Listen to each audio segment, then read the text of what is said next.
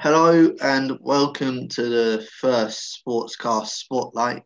Um, today we have got a racing driver, Jack Butel, on the show. Um, how are you doing, Jack? Yeah, I'm good, thank you. How are you? Yeah, not too bad, not too bad.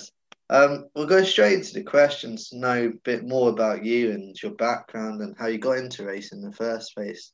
Uh, so that is the first question. Question: What made you first interested in racing?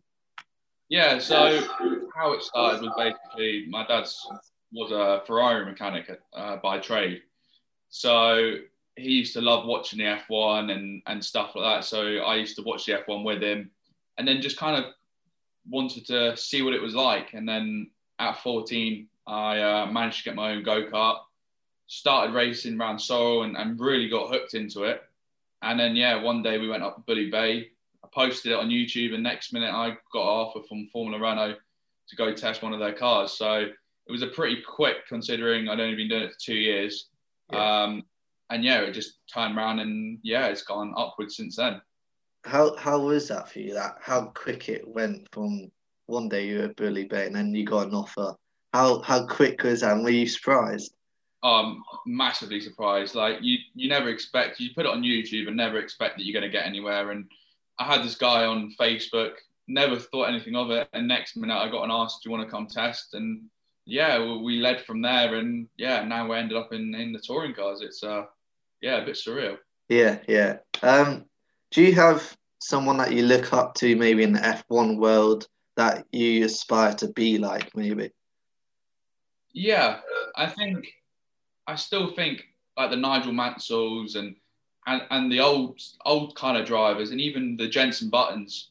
Yeah. Um, I still inspire to be like. Um, even Lewis, I mean, for him to be able to do what he's done consecutively, even though he's got the best car, you've still got to perform. Yeah. And, and do that. And he showed by getting that sports personality award, it, it wasn't just a fluke. Um, but even going back to like Mansell and, and Ayrton Senna, you still inspire that how they drove them cars back in the day. It's, yeah, it's iconic. And even I get trained by Greg. So yeah. I get to see all the history that Nigel's done, and Greg tells me everything, and it's yeah, it is amazing. So do you take things that maybe Nigel would have done back then and watch his races even and take it into your performances now?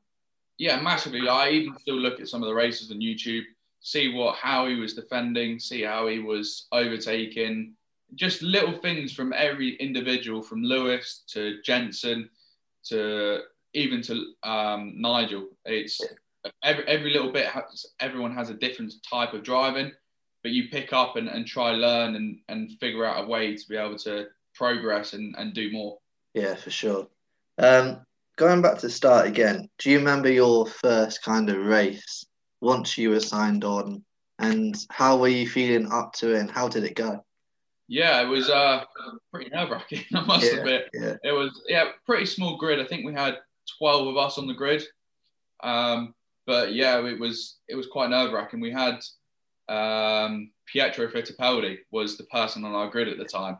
Obviously now he's driving an F1, so you can tell how competitive it was by then. But yeah, it was the first time driving like an aero car, proper grip, proper power. Yeah, it was. Um, I remember just sitting on the grid thinking, "What the hell am I doing yeah. here?" It was uh, a very very weird experience, but for many more that I can uh, take on board.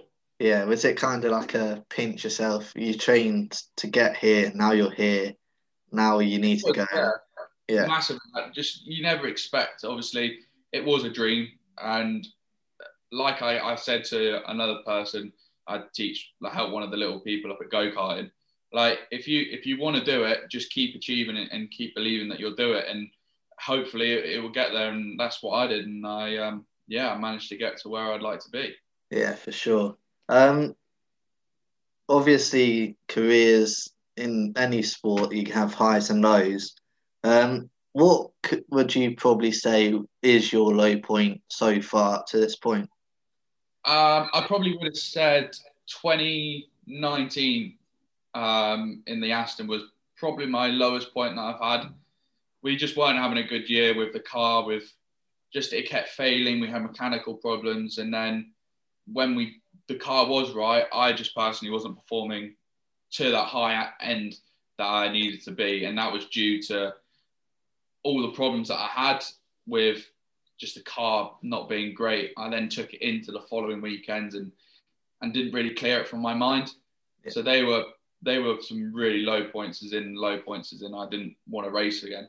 Yeah. Uh, to then in November, I think it was November October, we end up getting a drive for Lambo and went to Hungary. Uh, no, sorry, Nurburgring, and yeah, we came fourth in the first ever race, and then it kind of got my confidence back. So then the next race we did with them, we got third, and then yeah. we went to Abu Dhabi and, and won. So that's how it was really low. It got to the point where I was going to quit.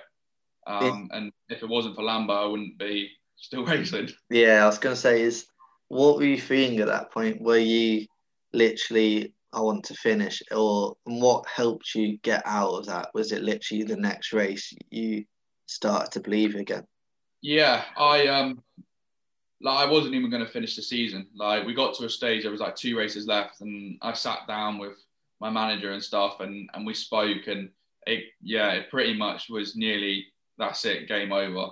Um, and then next minute, I think it was like two days later, we had a call from uh, Lambo saying, "Do you want to come drive? We've had a gentleman pulled out. Do you want to come drive?" And we were like, "Yeah." Like it would decide whether I continue or not.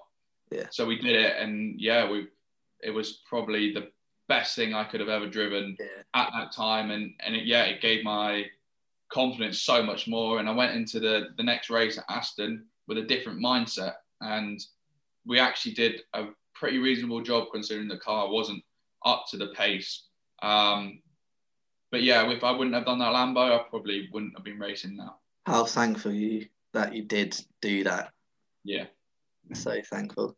Um, and going to the other extreme, what has been your highlight? Is it finishing first or in that Lambo? Or? Yeah, I think it was pretty special to be able to do a 12 hour race and at the end of that class we came out first.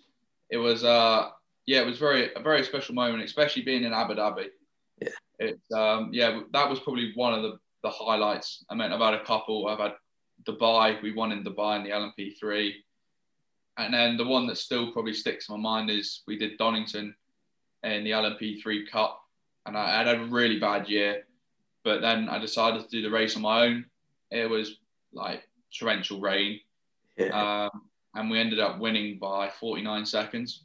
Yeah. So I've got a couple which stick in my mind, which I keep thinking back on and try to figure out what that how I was that day to to carry on in in, in the near future. Yeah. Um, but yeah, it was them them three were were something special. You mentioned a lot of places there, and how good is it that side of things as well, going to different places and racing all over the world as well. Yeah, it was. It's amazing. It's um to be able to travel to all these different places in the world is is amazing. Like I never thought that I would uh, be able to go to Abu Dhabi, Dubai, race in the Yas Marina, go to Spa, race at Spa, like all these different tracks that you see all the F1 boys being on the podiums and driving these tracks and Silverstone and stuff like that. You never expect to be able to to go out and race on these tracks, and yeah, it's pretty it's pretty surreal. Is there a favourite one, a, a track that you've been on that you really kind of wanted to go to, and then you've ticked it off, or and is there one that you still want to go to as well? Abu Dhabi was the, the one that was on my bucket list. Yeah. Um, there is a couple more. I want to really do Monza and yeah. uh, Imola. I think obviously with Senna. I think Imola is such an iconic track to be able to go to and say you've raced there. Um, there is a couple more, um, but hopefully, fingers crossed, we we can get out there and do it. Yeah, for sure. And like you said, keep on saying we. It, do you think F1 and motor racing, as, as much as it, you're the forefront of people's mind, how much of it is a team sport as well? Oh, so much. Especially this year, we've got four cars. So we all relate to each other. if there's something that I do on my car that I think's really good, we'll then relay it to another team, the other team member, and see what he thinks. If his is reacting not as well, then we have a discussion. And with the four of us this year, I think it's going to be a really good help, especially for the development of the car. Obviously, it's only a year old. Yeah. Um, so yeah, it's, it, it's a massive part of the of the motorsport. Yeah, for sure. Um, obviously, last year was a bit of a mad year for everyone. Um. How did that affect you, and how did you adapt? Yeah, it was pretty pretty weird year. Um, obviously, started off with uh, racing in Dubai uh, in the GT4 Merc, and we were pretty strong there. We in the rain we were 15 seconds quicker than any other GT4, so it looked like it was going to be a good year. And then we signed up with Lamborghini, secured that, and then obviously the coronavirus hit. So unfortunately, the team that we were racing for went bankrupt, so yeah. we didn't have a drive. Um, and then Bentley got in touch with us, um, and we pretty much signed up with Bentley. We tested down in Italy, signed up with them, and obviously due to sponsorship, we had to pull out. And then luckily, this touring car came, and and yeah, we we're back in it again this year. Um, yeah. It was a bit surreal. Like obviously, touring cars are such well known for so many famous people. To be able to then go on it, it was uh, yeah, very very weird. Yeah. Um, especially this year, we didn't really, hardly really got to spend any time at home. It was um, pretty much back to back. And then if I was at home, I was obviously self isolating. Yeah, yeah. Uh, yeah, it was a very weird year. Yeah, sure. And do you reckon that experience of maybe different obstacles, like you say, sponsorship falling, um, the company going bankrupt, how much has that helped you experience wise and um, made you more aware of things can go wrong? How can I uh, get back on the right track? Massively. Like beginning of the year, I never thought I'd be racing in touring cars for nearly two years in a row. Yeah. So all you've got to do is keep your mind strong and just saying that there isn't going to be an end. And I think that's where, like I said, in 2019, we had that massive drop yeah. I think since then I've just always thought, well, there is going to be a future. There's you can't can't stop yet. It's something I've always been passionate about, and I can't let it stop now. I've got to where I need to be. I just can't stop now. So yeah. that's what I kind of thought in January and February time, and yeah, and it's kind of got me to where I am now. Yeah, for sure. Um, what's next? What's your maybe long term goals and even short term goals? What's next for this year, and then what's next for after that? Yeah, so this year we're racing for the Hyundais in the touring cars, which is going to be very interesting. I haven't seen the car, haven't sat in the car, yeah, I haven't seen the team. I don't know, like it's um, yeah, it's going to be very interesting this year. So I'm very looking forward to that. We've had to push the calendar back till May, which gives us a bit more time to do a bit more testing and stuff. Yeah. Um, so yeah, really looking forward to that. But long term, I still want to race at Le Mans. Yeah. Le Mans been the aim since I can really remember. Um, but yeah, I think I think it's an achievable aim. I think with the way that I'm going, with trying to get more sponsors and stuff, and doing the touring cars, hopefully later in the future I can just jump across and and do the the Le Mans. Um, I've still got people asking me now to jump in and do a 24 hour and stuff like that, which is which is good. It, it means that I'm still still there is is yeah, yeah. Uh, is what they say. Um, but yeah, I'm I'm looking forward to what the future will hold. For sure. And one last question: Being from Jersey, little island, how good is it that you're out there on the big stage as well? How how much could you maybe even advise others to believe in themselves that they can make it? Oh, massively! Like as you can imagine from Jersey, you don't really hear many people that go off. Obviously, there's rugby and football and other other sports that you do see people come up, but in motorsport, you don't really see it because there's nowhere where we can practice. Um, you've got Sorel, but that's really it. So to be able to come from Jersey and properly say that I'm a Jersey bean and and come from Jersey, it's it's really nice to be able to to say that and and yeah, give the support to, to Jersey and go from there. And like this this little kid that I'm like sort of mentoring, I just keep telling him, just keep believing in what you do, and and it will eventually come. Never give up on your dreams. That's the one thing I, that I say. I think if you dream hard enough and train and practice hard enough, anything's possible. You've just got to put your mind to it. And finally, what has the support been from back home as well? Like following your journey and um, every step of the way. Yeah, it's um, obviously with the support of everyone in Jersey. It's been we've had mixed opinions. Obviously, you're going to get that with such yeah. a high profile sport. Um, but yeah, I think it's been it's been good. Um, it's a lot better than I was expecting with the support I'm getting. Um, and hopefully in years to come that we can get more people to come from Jersey, get them over to a touring car race and experience the whole experience that I get. Um, there's like usually 60 to 80,000 people at every race. So yeah, it's, it's, it's going to be an interesting year, obviously with COVID. I don't know how it's going to play, if we're going to have spectators, if we're going to have full spectators. It's, um, yeah, it's going to be interesting. Do you miss that, uh, spectators? Yeah. Massively. I think it's a, a big part of of the touring cars. I think people go watch it. It's such an iconic um, sport in the in UK that everyone goes to watch touring cars.